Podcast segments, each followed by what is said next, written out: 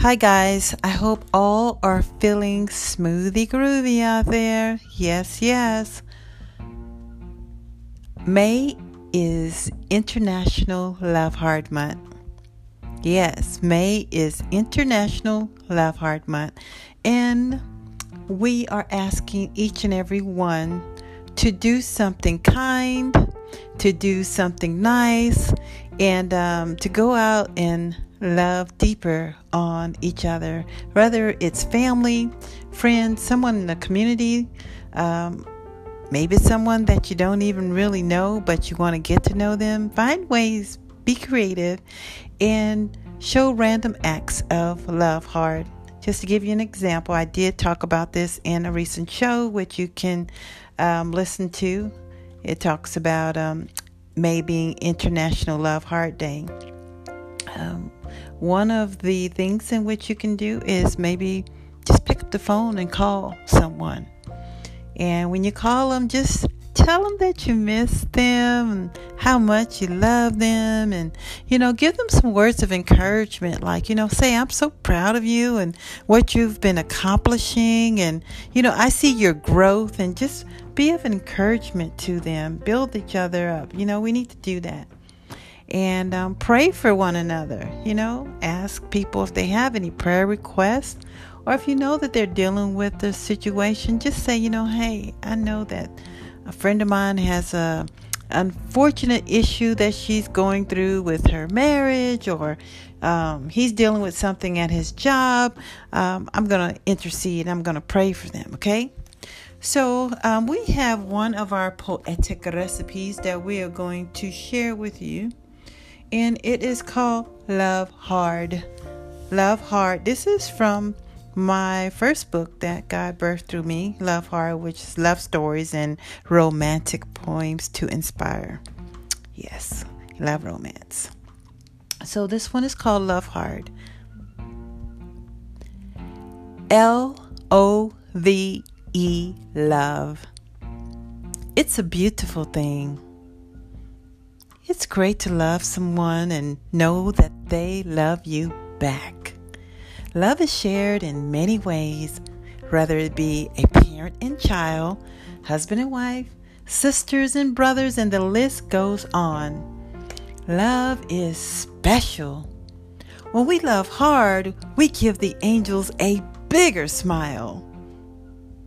I love the feeling of being in love. Hmm. Sometimes it can be so intoxicating. Love hard. Almost like getting drunk on love. LOL. you know, the Bible says we should love our neighbors as we love ourselves. I'm going to repeat that. The Bible says we should love our neighbors as we love ourselves. Think about that for a moment. If everyone loved everyone, we can all be in a happier place. Sometimes loving someone can be painful, but if you really love, you hang in there. Love hard. Love has a way of making us feel very special and giving. Love is powerful. It can overturn hate. Amen. I pray daily for more peace and love. Love hard. Love is what the world needs more of. When this happens, we will see how much more joyous we all will be. Amen. Imagine a world where we all wear big smiles from ear to ear and for each other. We will cheer. I wish the best for you and you wish the best for me. Love hard. When you love, this is the way to be. Love hard. We are all one big happy family. Amen. Love hard. Now let us pray. Dear Heavenly Father, please bless us with more peace, love, unity, and harmony. Let each of us love hard 24 7. May we obey your command. Yes. Amen, amen, amen.